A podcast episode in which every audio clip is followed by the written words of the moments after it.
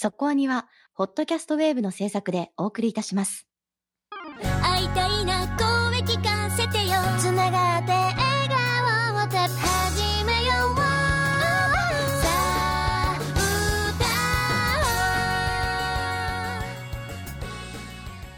ディープじゃなくそこそこアニメを語るラジオそこアニそこに。今日はまず予告からいきましょうか、えーまず来月の特集なんですけれども7日14日と連続で映画の特集が決まっております。おーいいですね。まず7日は映画「愛の歌声を聞かせて。イブの時間の監督が手掛けられた映画ということで私も非常に期待しております。まだ見には行ってませんけれども、もう即特集したいと思っております。予告だけを見てね。はい、」いや予告だけでも相当面白そうですよこれ。はい、期待してますよ本当に。はい。私あのちょっとだけパンフレットのお手伝いをさせていただいたんですけれどももう感動する内容というかびっくりする内容というかなるほどって思うことが結構あったのではいまずパンフレット。を買ってください。見見ない見ないで見て はい。それからパンフレット読んでほしいです、まあ大体最近はねネタバレ入ってることが多いですからね、そうそう。いやあの、はい。本当にねそうだったのっていうことがいっぱい書かれてました。あわかりました。じゃあぜひパンフレットもっていうことで、はい。よ込みで楽しみすはい。そして11月14日は。劇場版「ソードアートオンラインプログレッシブ」特集です。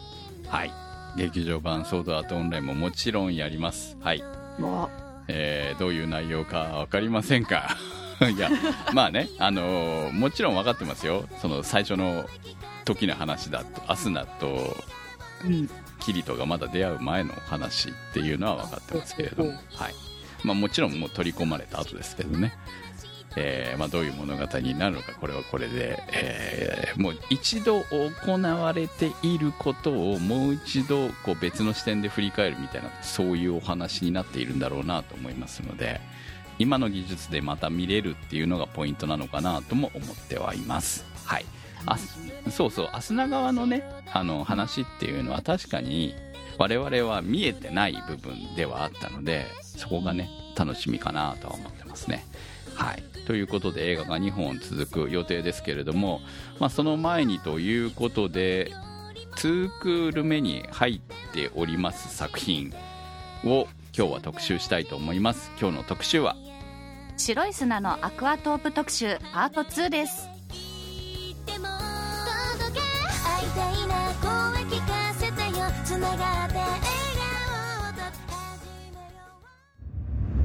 そこアニ白い砂のアクアトープ。閉館の日が迫る沖縄の小さなガマガマ水族館。18歳の女子高生、三崎のククルは親友になった元アイドル、宮沢風花と共に水族館での残りの日々を過ごす。台風の被害によりガマガマの老朽化を納得するククル。閉館を無事迎え、ガマガマを卒業したククルたちは、舞台は沖縄県中部にあるアクアリウムティンガーラ。監督、篠原俊也。シリーズ構成、柿原優子。アニメーション制作、PA ワークスによるオリジナルアニメ作品。2クール全24話放送予定。前回は第10話まで。今回は第11話から第17話、くつろぎどころ、クラゲ風まで視聴済みでの特集です。はい。ということで、忘れないうちにやっとこう特集、アクアトープ特集パート2になりました。はいえー作品概要の、が変わりましたね。アクア、わりましたねアクアリウム、ねティンガーラになりましたねうん。まあ、まだ物語的に11話までは残ってますけれども、一応もう今回のメインは2期のお話になるかなというふうに思ったので、ちょっと変えてみました。はいあと この17話のくつろぎところの読み方もはい。クラゲ風そう、これ、海月風って書いって、うん。クラゲ風でいいのかどうなのかがちょっと本編中で語られてたかなって再度みなパッと見たんですけどわからなかったんですよね。うん。海月っていうのはクラゲっていうのは分かったんですけれども、それに風を入れて海クラゲ風なのかクラゲ風なのかはちょっとよくわからないですね。うん。はいおそらくね、あのくつろぎところをやり始めたククルとフーカと月見ちゃんのね、文字を取ったんだろうけど、だったら風化の風だからふ 風かもしれないけどね。わかんないですね。ちょっと、うん。はい。まあ、そういうことなんで、間違ってたらごめんなさい。はい。さあ、ということで、本編始まりました。うーんと、前半の方、ワンクール目の方が、要は、ガマガマ水族館閉館までの物語だったわけですね。はい。ちょうど第10話はまだ閉館に反対するククルのお話でした。そして第11話が、これがね、台風が上陸しちゃうんですよね。えらいこっちゃな、館内になってましたね。はい。いや、沖縄台風はあれだけ結構上陸している場所なのに、今まであそこまでの被害がなかったのかっていうところもね、ちょっと驚きではあったんですけれども、うんあんだけ壊れるってことは、今までもだいぶ壊れてたんじゃないかっていうね。そうですね。まあでもなんか、作中で、あの、か改装工事してたとか、なんとかって言ってたので、はい。ねえ、まだまだだ耐えられ、それで耐えられるんだっていうね。って思いたかったんでしょうけどね、まあ、そういう意味ではね。まあ、そのぐらい老朽化が激しかったという描写でもあったのかなというところもありますが、やっぱり内内部がね、ガタガタになってるのはちょっとやばいよね。ねえ、うん。外側はある程度仕方がないにしても、いや台風怖いのは怖いので、本当にね、わかりますけれども。まあ、その結果、ついにククルも決心をするという流れになりましたね。はい。まあちょっとね、寂しくもありました。あそこまで強情、まあ強情というかもう心の拠り所だったわけですからね、ククルからしてみたら。そうですね。なんかあの、幼少期のククルがおじいおばあの家にやってきたところの回想シーンがあって、お家に帰るってなってたところが、結構水族館の魚たちと重なったりとかがし、とかして、なんだろう、うん魚にとってもそこがお家なのに、他のところに移動させられるんか、みたいなところが、多分ククルにとっては自分と重なったのかな、ともちょっと思いました。はい。まあそういう意味でこう、うまくいろいろね、ククルとこの水族館のガマガマっていうのは、うんつながる、もう本当心でつながっているようなものだったわけでしょうから、ここから卒業するのはなかなかね、彼女にとってみたら簡単なことで、我々が思ってる以上に簡単なことではなかったんだろうなっていうのは、まあ想像はつきますよね。まあ、大人目線で見たらそれは仕方ないだろうとしか言えないんだけど、そうだよね。そう。でも、そうは自分の中で納得ができないっていうのも、まあみんな分かってたから、周りも優しかったんだなっていうことは、つながっていくのかなとは思いましたね。はい。ということで、まあ今回の話のメインはもうその次、えー、アクアリウムティンガーラに就職してからのティンガーラ編になるんじゃないかと思います。まずはコメントいきましょうか。笹メガネさんからのコメントです。第1期では、お仕事者の側面はあったものの、沖縄らしい爽やかな自然を感じる雰囲気であったり、風花の目線から見る水族館などの新鮮な体験であったり、ククルたちとの友情や恋愛模様を楽しむことができたのですが、第2期に入ってからは、がっつりと水族館お仕事者として描いているところに驚きました。今回、ティンガーラでククルは営業部に配属されることになったのですが、白箱での制作進行という職種みたいに、水族館においての営業という飼育係に比べたら少し地味だと思われる仕事にスポットが当たっているのが大変興味深いです。ククルは本来やりたかった仕事とは違って困惑していましたが、好きじゃないけど得意な仕事というのはたくさんあると思いますので、今までと真逆の仕事をククルにやらせることは意外と良かったのではないかと感じます。ガマガマ時代にも SNS で発信とかもしていましたので、才能の片鱗は見せていたのかもしれませんね。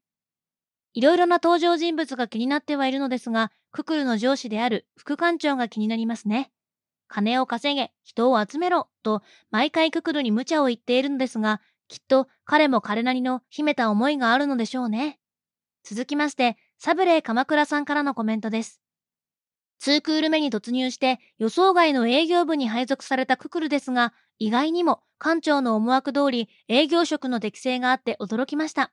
特に、海牛の展示の時は、ガマガマ時代のコネを活かすなど、高卒1年目とは思えないほどの大活躍でした。また、最初の頃はギスギスとしていた人間関係も徐々に打ち解け、最新の17話を見るにかなり良好になっているようで良かったです。はい、ありがとうございます。内容的に重なっていましたので、えー続けて読ませていただきました。まあ、大体こんな感想になるのかなと。うんうん。まあ、納得はいきますよね。ククルが営業職の方が合うっていうのは。うん。なんか、意外だったけど、その、第一期でやってた内容、ククルの頑張り具合を見ると、なるほど納得っていう感じはありましたね。うん。な本人がなんで納得できてないんだっていう方が逆に言うと不思議で だったぐらいで、そう。まあ、結局、ククルがやってたことは、その、営業から何から何でもやってたわけじゃないですか。で、あれって一番必要な要素ですよね。その、ね営業マンとして配属されても、海のことを知らなければ意味がないし、魚のことを知らなければ意味がないわけじゃないですか。うんうんただ営業、ただの営業マンとしてね、採用されたって。うん。だから彼女は、そこの部分も、それは完璧ではないよ、まだね。その、あくまでも頻繁に遊びに行ってたことと、その、ちょっとアルバイトとしてお手伝いをしてたことぐらいなわけじゃないですか、言ってしまったら。仕事として彼女はやってたつもりだけれども、でも、それは、まあ、中から言われたように、あなたがやっていることは、お遊びよと言われても仕方がないようなことだと思うわけですよ。うんうん。お遊びよりはしっかりしてるとは思うけどね、もちもちろんねうん。でも、その、しきちんと魚類の勉強をしっかりとやって、その数少ない水族館への道をね、こう自分で開いていった治癒からすれば、ククルのやっていることはおままごとに見えてもおかしくないと思うんですよね。ううんまあ実際見えてたわけだからね。ククルのこう動き方って、どっちかというと、例えば研究者とか、そういう海が好きで、海を守ってますみたいなやっぱり動きが多いなと思ってて、そういう意味ではこうビジネスって考えた時にククルのやっぱ発想とかややり方って難しくなってくる部分が、ティンガーら辺ですごくそれが出てきてて、ククルは一期の時ももちろんこうやっぱり子供だなって思う部分とか、まあそういうリアリスト的な部分はなかったので、ティンガーら辺に入って、まあそういうところがやっぱり露呈してきたなっていうふうには感じていたので、まあチユとここでぶつかるようにならなかった。まあぶつかってはいるんですけど、やっぱ配属された先が違ったら、もっとこうドロドロしてただろうし、うまくやっていけないどころじゃなくて、なんだろうな、あの、ガマガマでやってたようなことが起こってしまうんじゃないかなと思うと、まあ、そこもある程度分かってて営業部なのかなっていうのはちょっと感じましたね。まあ、カリンはその営業っていうか観光に、の部署にいたので、まあ、この配属は納得かなと思うんですけど、ククルに関しては、おそらく経験を積んでから普通は営業部署に来ることになるんじゃないかなと見ていても思ったので、まあいろいろ考えて営業部で正解なんじゃないかなってすごく思いましたね。いやー最終的には、こう、何十年か後にククルが館長になっててもおかしくはないかもしれないじゃないですか。う。うんん。まあそういう未来がもしかしたらあるかもしれないねっていうような物語なのかもしれないし。うん。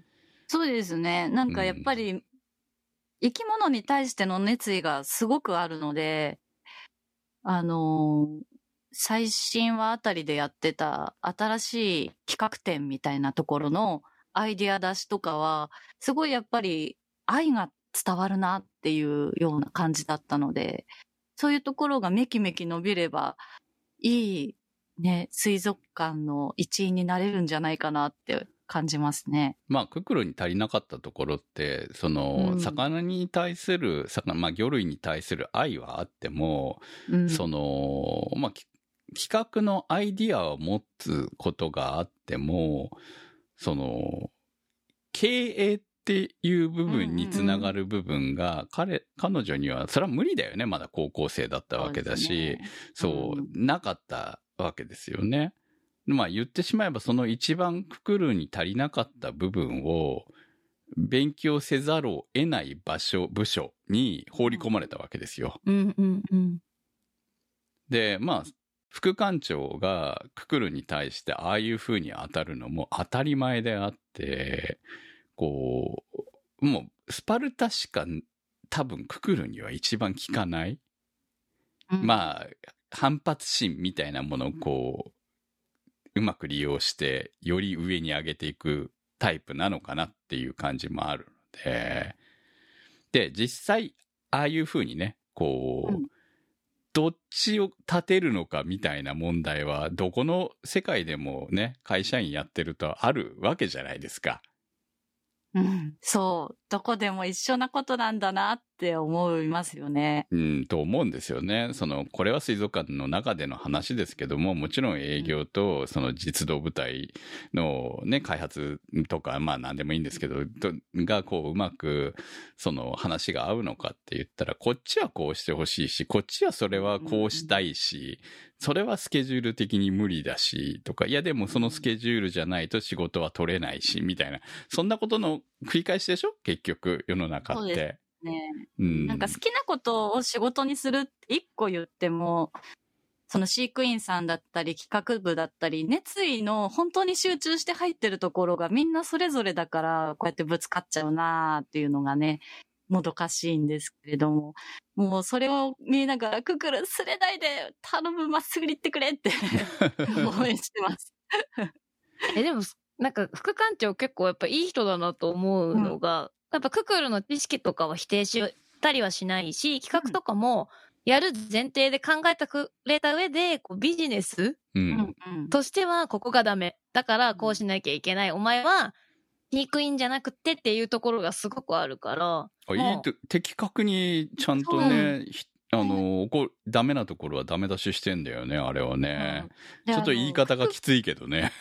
きついだけで。でも、クックルもクックルで、あのーいや、いや、そこは折れれ、折れ、折れれないですみたいな、うん。自分の意見もちゃんと言えるっていうのが、おクックルかっこいいな、なんか新人にしてはちゃんと言えるんだっていうところが。まあ、すごいあれは無謀すぎですけどね。あの段階からあの状態だったら、普通の会社じゃやっていけるかどうかはわかりませんけど。うん まあ、ククラ特別扱いですよね。ひどい。まあそれはそうですね。ね言ってしまえばね。まあ、っていうか、今回のティンガーラ編は、おいおい感が若干やっぱあるので、やはりガマガマ水族館のメンバーが全員でしょ？全おじい以外は全員来ているという状況は、やっぱその派閥と呼ばれても仕方がないうん。ぐらいに、そのちょっと違和感はありますよね。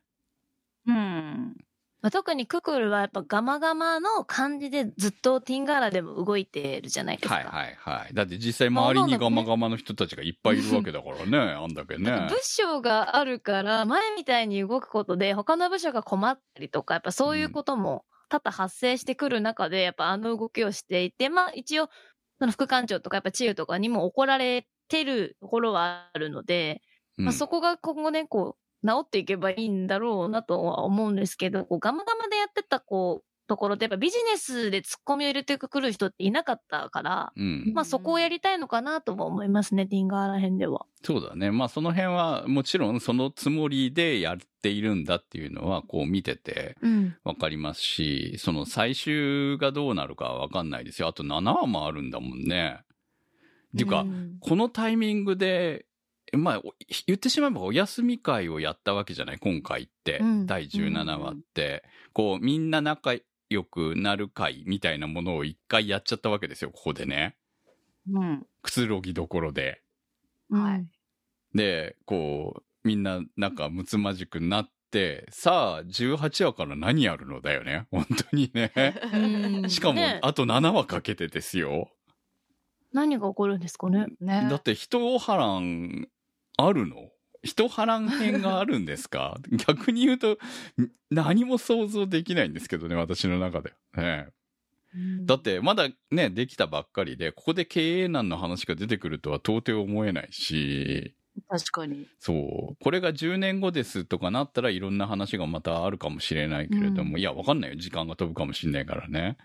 それはわかんないですけれども、でも、少なくとも今の段階では、あの、あの規模のですよ。めちゃくちゃでかいよね、あの、水族館ね。だからめっちゃお金かかってるはずだし、常に集客を意識していないと大変だっていうのも想像できますから、その、ククルが、ね、の、たちの頑張りが、まあ、どれだけ盛り上がっていけるのか、あの水族館を、ティンガーラを盛り上げていけるのかにかかってるだろうなっていうのは、見ててわかりますよね。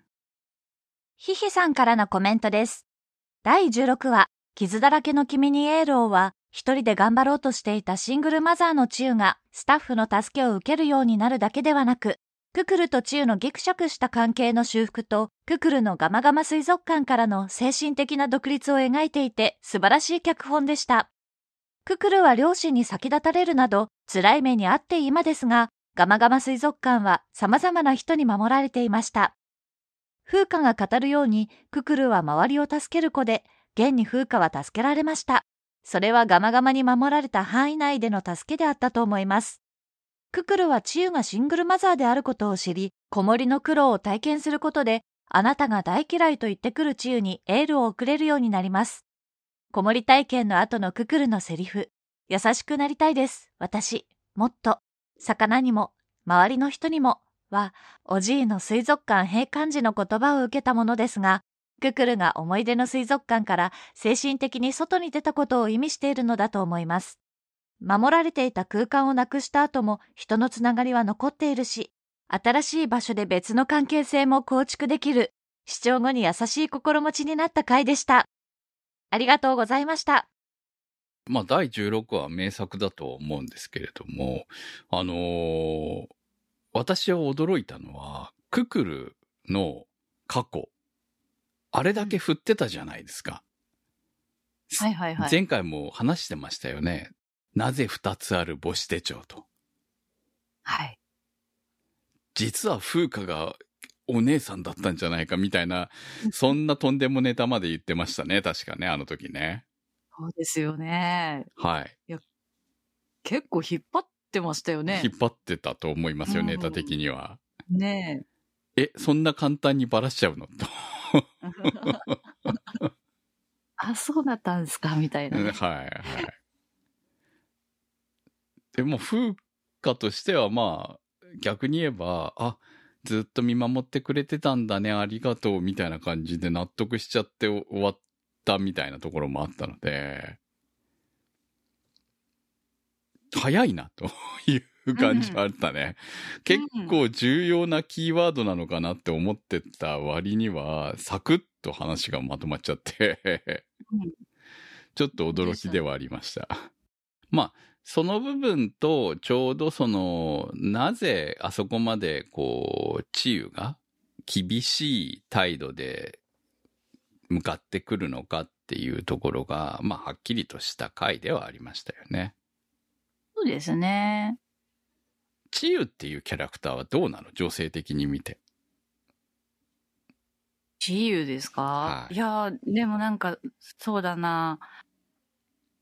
かっこいいと思います、私は。その、子育ても絶対大変だろうけど、やっぱり自分のやりたいことを職業として、めちゃくちゃそれに向かって頑張ってるっていう姿は、私は見ていてかっこいい人だなって思います。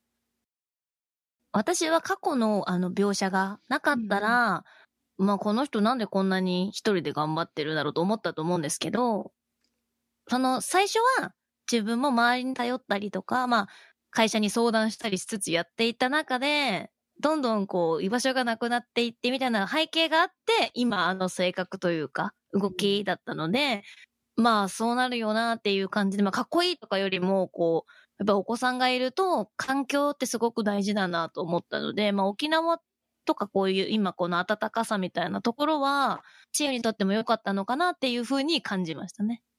そうだよね。そんなうまくいかないよね、はっきり言えばね。うんそうですね。うんうんうん、その多分今子育てしている、ね、うちのスタッフも含めてこういや現実は大変ですよっていうのもっと大変ですよっていうのを味わってると思うんですよね実際ねそんな簡単にねこうまあどこからいい職場であろうともなかなかその自分たちだけを無理こう融通してもらう状況がずっと続くっていうのは結構限界あるぞっていうね。うんうんで、まあ、周りはそうではないわけだからさ。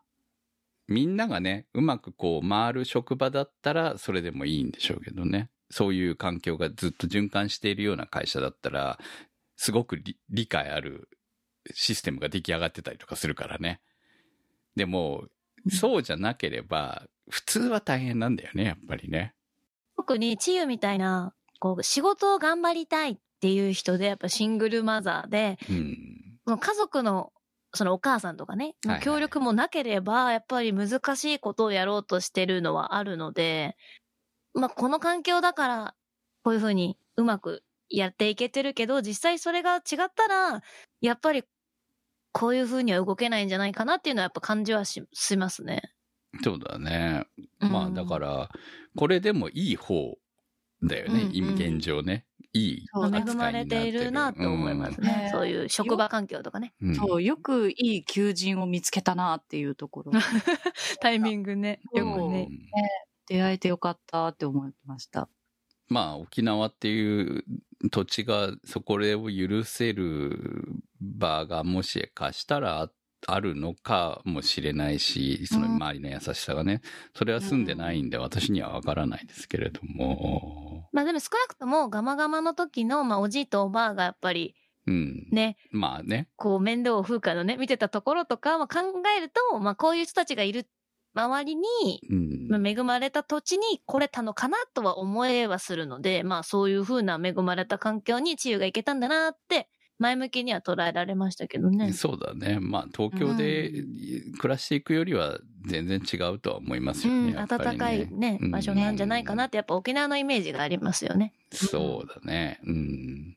ただ、彼女自体が隠してたのは、ちょっとやっぱり失敗だったんじゃないのって思いますけどね。それはまあ、うんまあ、プライドだったっていう部分は、まあ、わからないでもないけれどもね。うん、まあ、今までのその迷惑をかけたとか、いろんな、こう、まあ、中傷を受けた部分があったに違いないですから、最終的には。だから、その結果、こう、言わない方がじうまくいくんじゃないかというふうに、本人は思ってしまったわけでしょうからね。うん。うん。だから、まあ、結果的に、それを聞いて、その、自分も子育て体験をしようとするククルは偉いよなっていうことにつながるんだよね。うん。ちょうど先生がね、こう子供を産生まれたということで大きくなったからっていうこと。いや、先生も先生で、いやいや、それだけ全部置いてすぐ行くか、みたいな。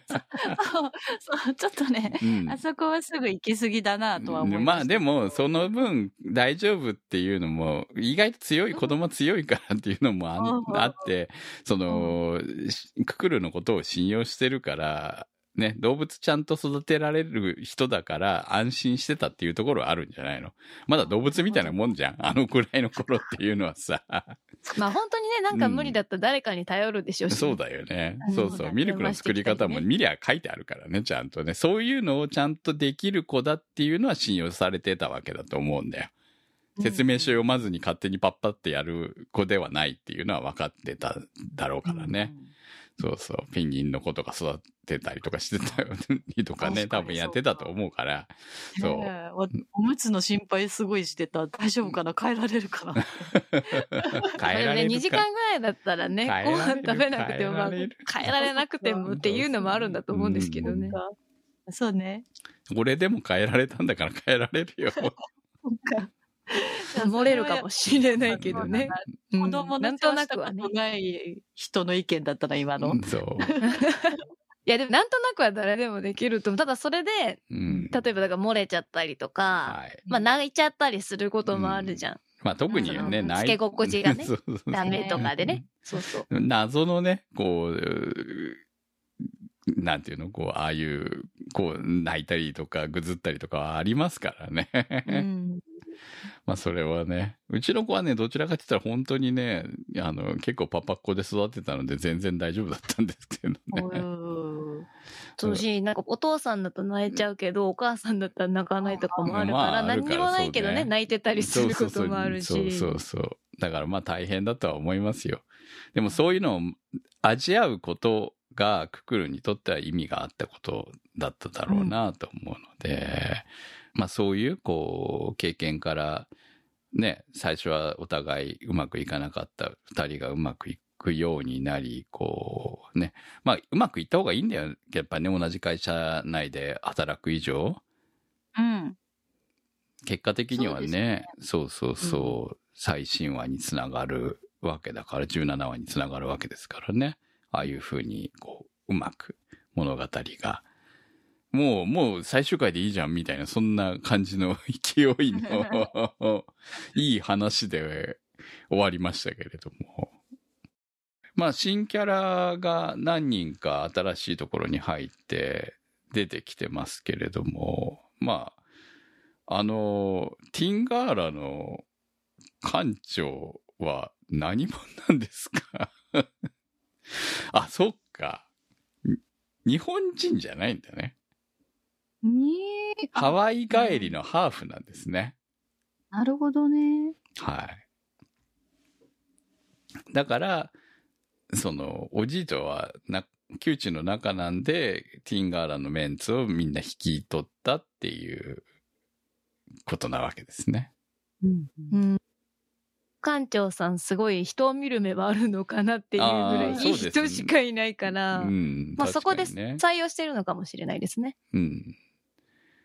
まあ、その点、副館長はしっかりしてるって、うん営業畑でしっかりしているっていう感じはがっつりありますけど、でもうん彼こそ裏が、裏っていうか過去がありそうで面白いよね。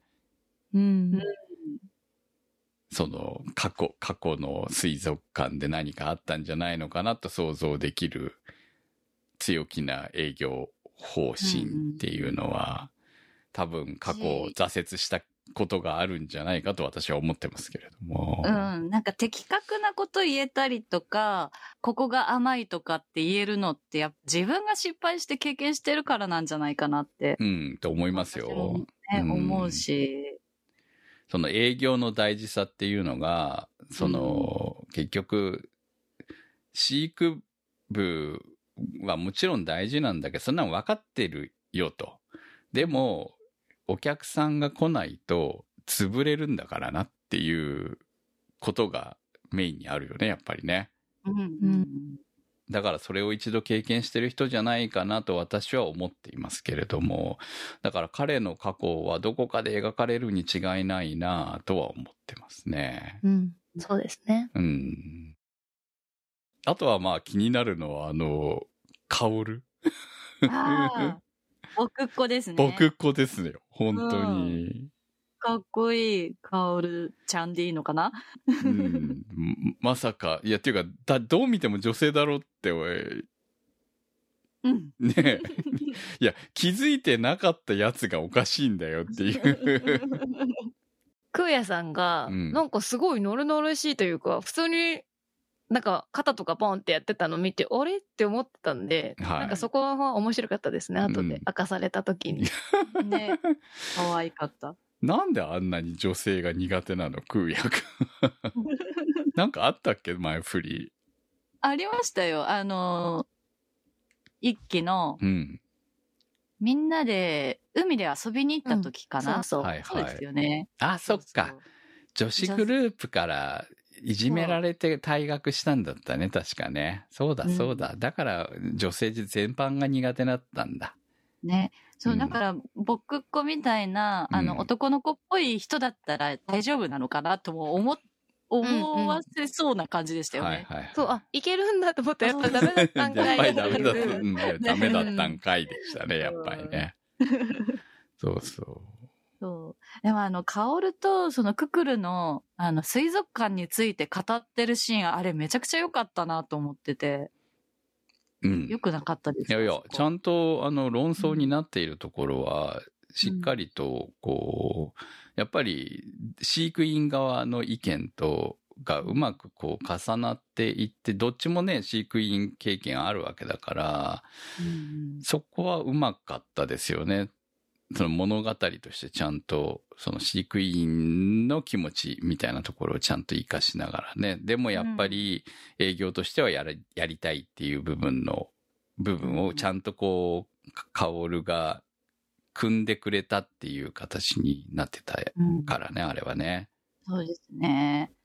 最初の、その、なん動物とか生き物が好きっていう気持ちのままの子供っぽいようなククルから、その大人に変わるにつれて、あの地球に対してこういうことを、あの、伝えるのが水族館なんだって言ってるところを、かっこいい。なるほどなって思って見てました。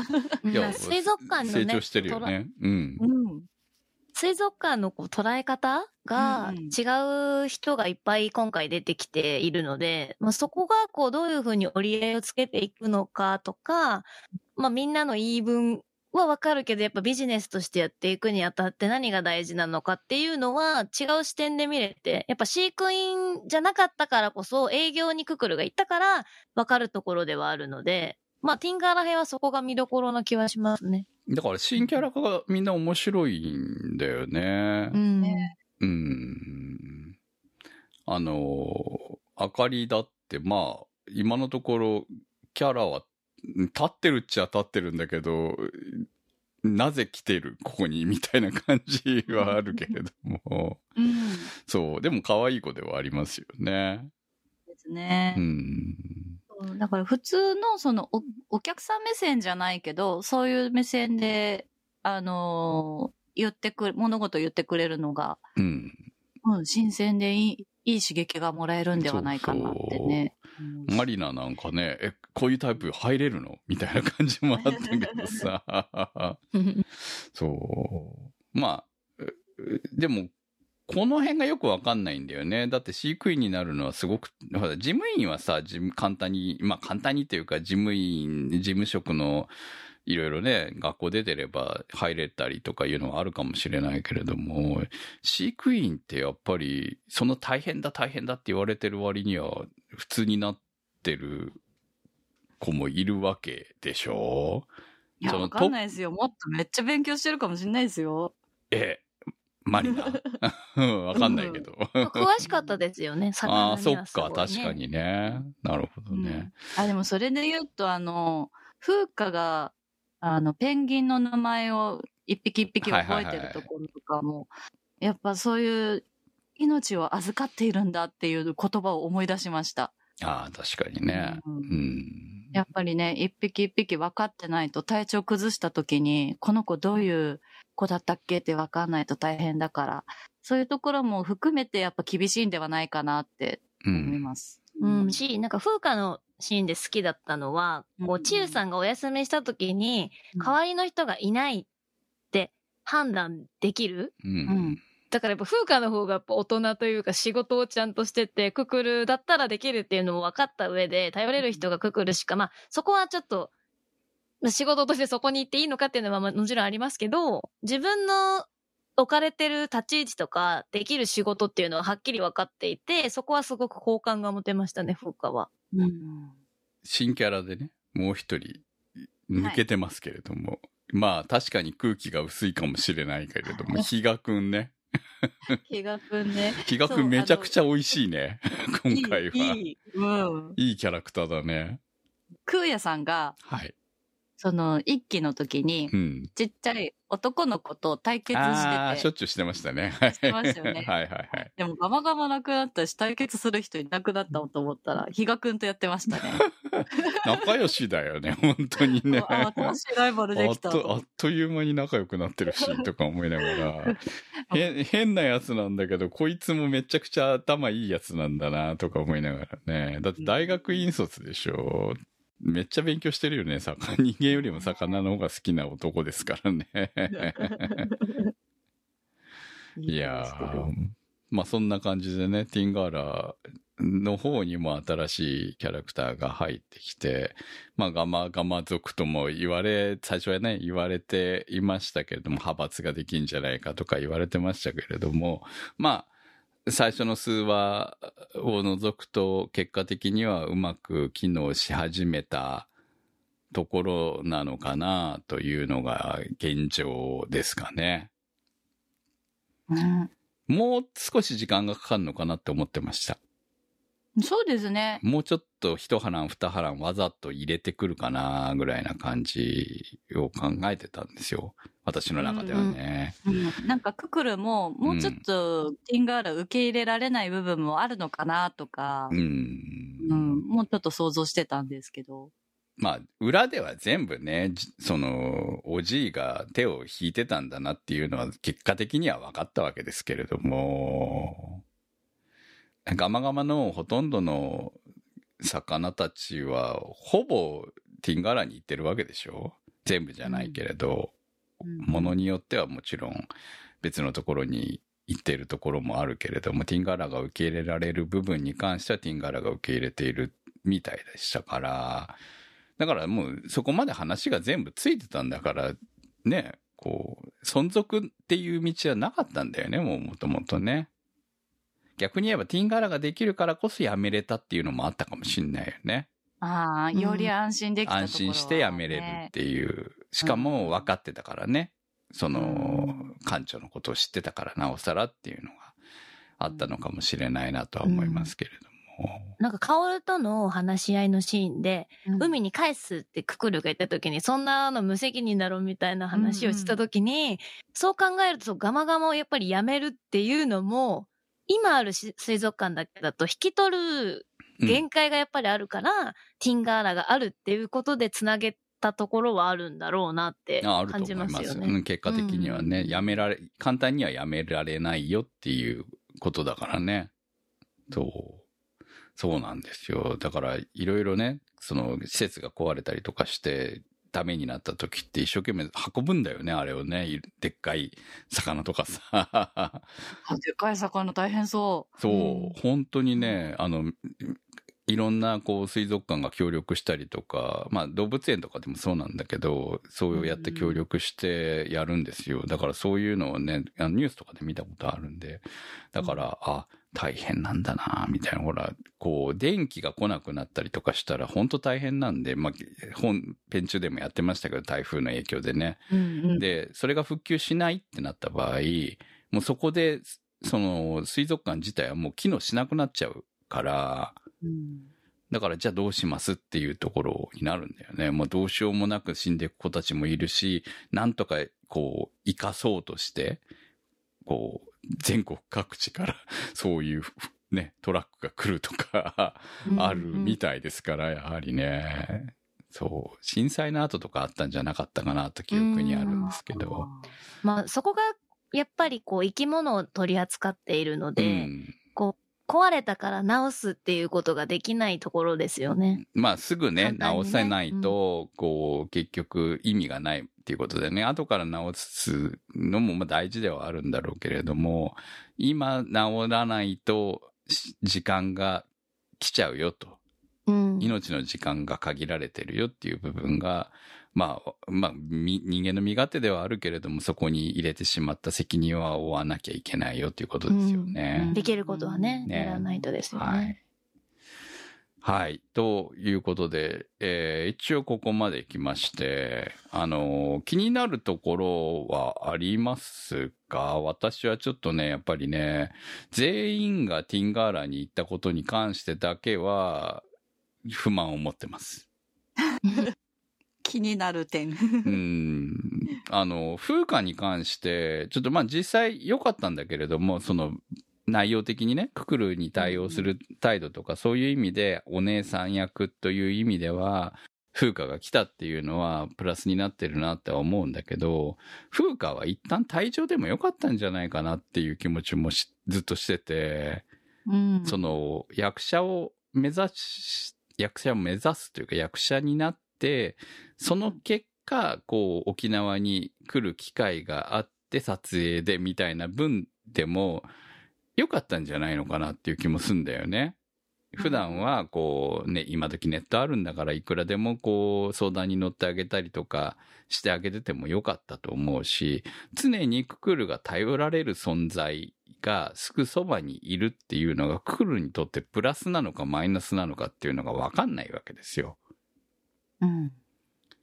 そこはもう自分で大人になっていかなきゃいけない話だと思っているので、うんいわゆる自立というか。そうそうそうそうそう、甘えられる、こう、一緒に抱きしめ合って甘えられるぐらいの存在うん。っていうのが、真横に越してきたっていうのは、さすがにね、過保護すぎないかいっていう気もするんだよね。うん共依存みたいになっちゃいけないんじゃないの？みたいな気もするので。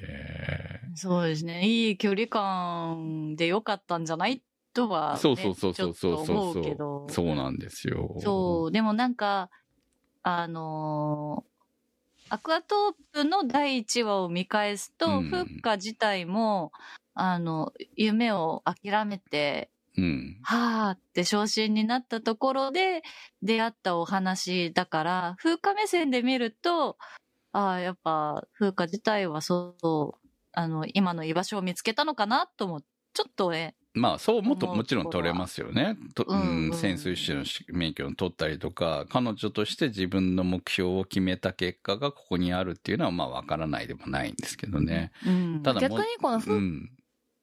風花の描かれてないところもまあ見たかったなっていうのもありますね。多分、すごく大変な、もしかしたらククルよりもやっぱ大変な思いをしたり、こう勉強したりしてきたのかもしれないので、うんその辺は描かれてないので、なんかそこもね、見れたらよかったのかもしれないですね。そうだね。まあ、メインがね、どうしてもね、あの、うん来る側目線だまあから仕方がないとはいえね。そうう。んうんあと、月見ちゃんも別に、一緒のところの方に越してくる必要があったのかという気も、まあ、高校卒業したからっていうのはあるかもしれないけれど、それ料理の勉強だけだったら何も沖縄内でよかったのかなっていう気もするんだよね。だって、他のそうそう。ところってことですか？そうです、そうですあ。の、県とか？他、他県でいい、もういいと思うんだよ。いろいろ勉強したかったんだったら。うんうん。何も、こう、近場っていう近場。そうそう、みんながいる、みんながいるからそこに行くっていうんじゃなくて、その、別に東京でも福岡、ね、九州の方でもよかったんじゃないのかなって勉強するだけだったらね。っていう風な部分もあって、そうか、月見ちゃんもこっちに来ちゃうのか。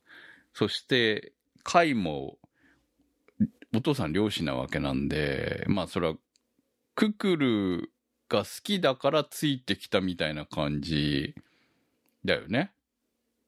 うーん、どうなんですか、ね、わかんないんまあですよきっかけの一つではあるんですよね。ううんん。そうなんですよ。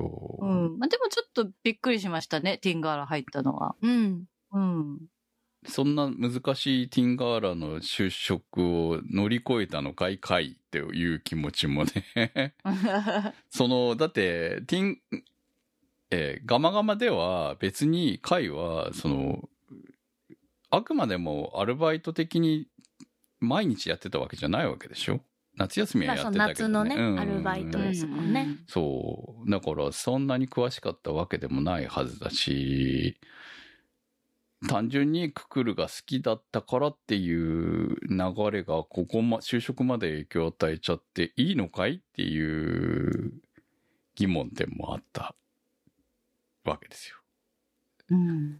そして、かりんちゃんまで来てるわけでしょ？まあ、かりんちゃんはもともとちょっとふる、触れ、振り的に、こう、実は水族館になりたかった、水族館で働きたかったんだっていうのは言ってはいましたけれども、観光協会で働く公務員を辞めてまで行くんかっていううん。部分もね、まあ確かに合ってますよ、営業部で。うんうんそうそうそう。だってもともとが観光協会で働いてたんだから、そこか、そこへのパイプもあるわけだから、ね、まあ無駄ではない。っていうか、ティンガーラにとっちゃありがたいうん人だと思う。転職先としてはね転職先としてはそうそうそう、とは思うし、ただ彼女も行くんだ。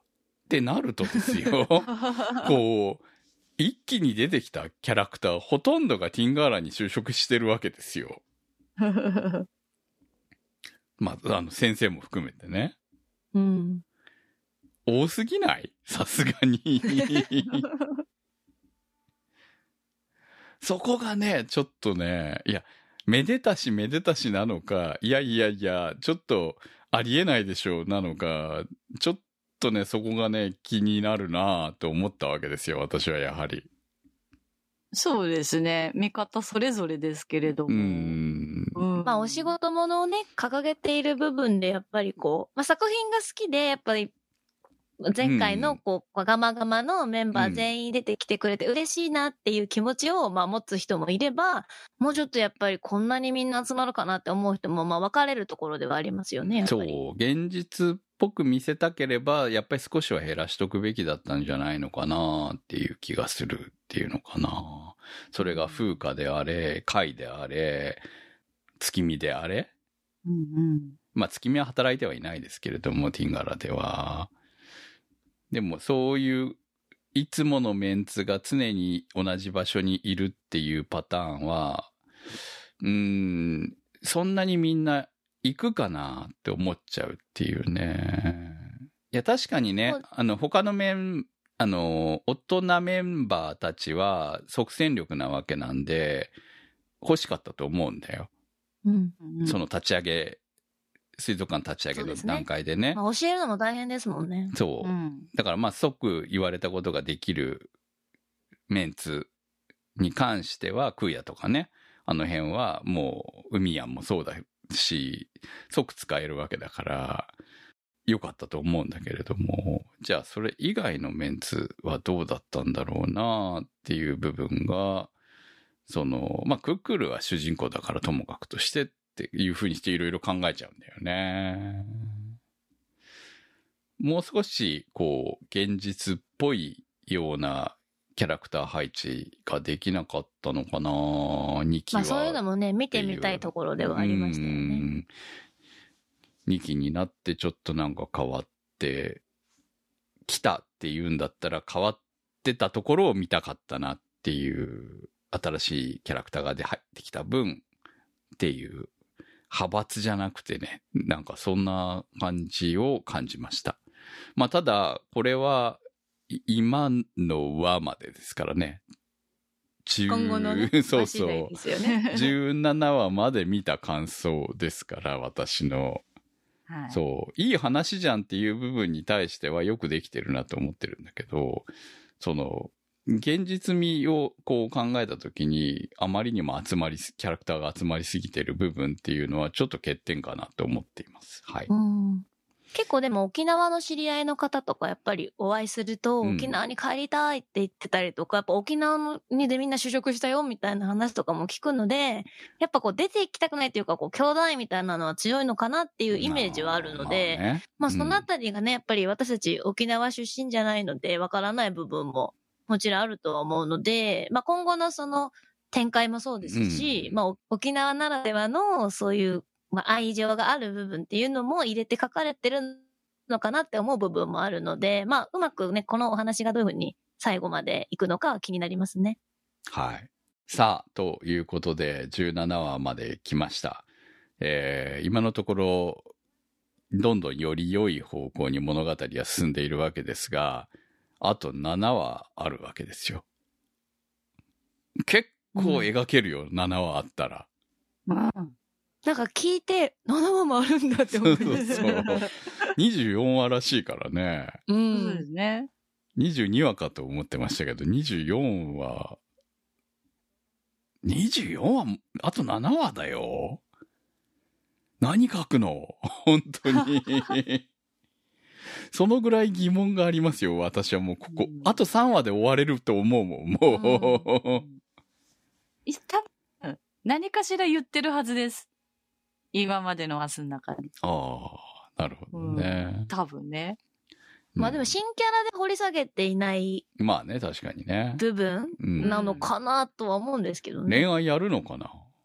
あー？えーやんのかな？ククルとカイの。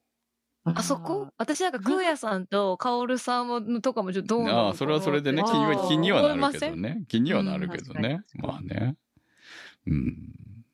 まあでもカリンちゃんもなと思うんですけど、クーヤさんに関しては。だからクーヤさんの方がちょっと正直、恋愛とかになるんなら面白いんじゃないかなって個人的には思ってますね。まあ、そりゃ、そうそりゃ面白いと思うよ。そっちの方がそうですよさ。ね。ねだからまあお仕事的にどうなんだろうっていうのがあるんで。そうですね。はい。まあ、だ、だ、まだ、ククルはでもそれどころじゃないような気もすんだよね。うん恋愛どころじゃないかなっていう気がするからね。どちらかって言ったら、カイが勝手に振られるんじゃないかっていう気もするしね。そう。だからまあどうなるかはまだまだわかりませんけれども、意外とこの7話っていう中で、どこまで、そのね、ティンガーラの物語、多分、何かはあるんじゃないかと思ってますから、波乱というのかなんというのか、か、まあ、もっと、その、水族館の日常をふ掘り下げていくことで我々を満足させてくれるのか。うんうん。まあ、あとはその、ね、先ほども話が出ましたけど、副館長の過去ですよね。う。うんん。あたりからククルの未来につながる何かが生まれていくのであれば、面白いかなっていう感じはありますね。いいですね。はい。ということで、まだ、まだ全然先は読めない、本当先の読めない作品ですね。そういう意味ではね。確かに。うん。えーこの2期は予想はされていましたが、まさかこんな綺麗に収まっているいるとはこの段階で思いもしませんでしたから。はい。さあ、ということで、えー、パート3特集はもう最終回特集と一緒になるんじゃないかと思いますが、えー最後まで見守っていきたいと思います。今日の特集は。白い砂のアクアトープ特集パート2でした。そこアニそこアニサポーターズ募集。そこアニの運営を応援していただくサポーター制度。そこアニサポーターズ。1週間1ヶ月のチケット制で応援していただいた方のお名前を番組内でご紹介いたします。好きな作品の特集に合わせてのスポット応援も大歓迎。チケットはそこアニ公式サイトからご購入いただけます。サポーターの皆様には毎週特典音声「そこアニサイド B」をプレゼント。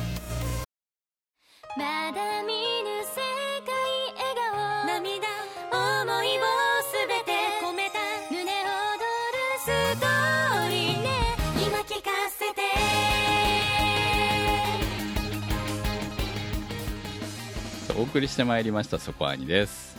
はい。えー冒頭でも話しました通り、えー映画が2週続きます。まず来週の特集は、映画愛の歌声を聞かせてです。まだ公開したばかりとはなりますけれども、ちょっとね、劇場続きますので、もう時間がないから、一気にやりたいと思っております。まだ上映数も多いと思いますので、今のうちにぜひ見に行っていただければと思います。感想お待ちしております。投稿の宛先は、そこアニ .com までメニューバーにあります投稿募集からお待ちしております。白い砂のアクアトープ特集パート2は、立ち切れ線香さん、青梅財団さん、BAY555 さん、マキさん、夜さえあればいいさん、B さん、ニワッチさん、つねしんさん、福さん、メガネ属性ノットイコール負け属性さん、クロウドンさん、タケさん、シリコンの谷のシカジカさん、スイスイさん、ヒヒさん、ヨシオさん、アビマルさん、金猫さんのサポートにてお送りいたしました。サポーターの皆様には毎週アフタートーク、そこアニサイド B をお届けいたします。今週もサポートありがとうございましたそれではまた来週お会いいたしましょうお相手は私くむと小宮明と、米林明子でした。最高な